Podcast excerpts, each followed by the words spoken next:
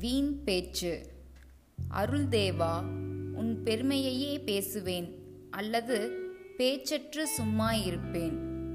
சொல்லால் பார்வையால் அல்லது சைகியால் பிறரை ஏமாற்றி விடாதே. வீண் பேச்சை நச்சுப்பாமென விலக்கிவிடு பிறரிடமுள்ள குறைபாடுகளை பேசாதே. நலம் தரும் உண்மையையே நாவில். அதையும் அளவுடனே பேசு. கவி ஓருரையால் வாய்க்கு உண்மைக்கு ஓரந்த நூல்கோடி. பேருரையார் பேச்சில் என்ன? பேராம் பராபரமே தாயுமானவர்.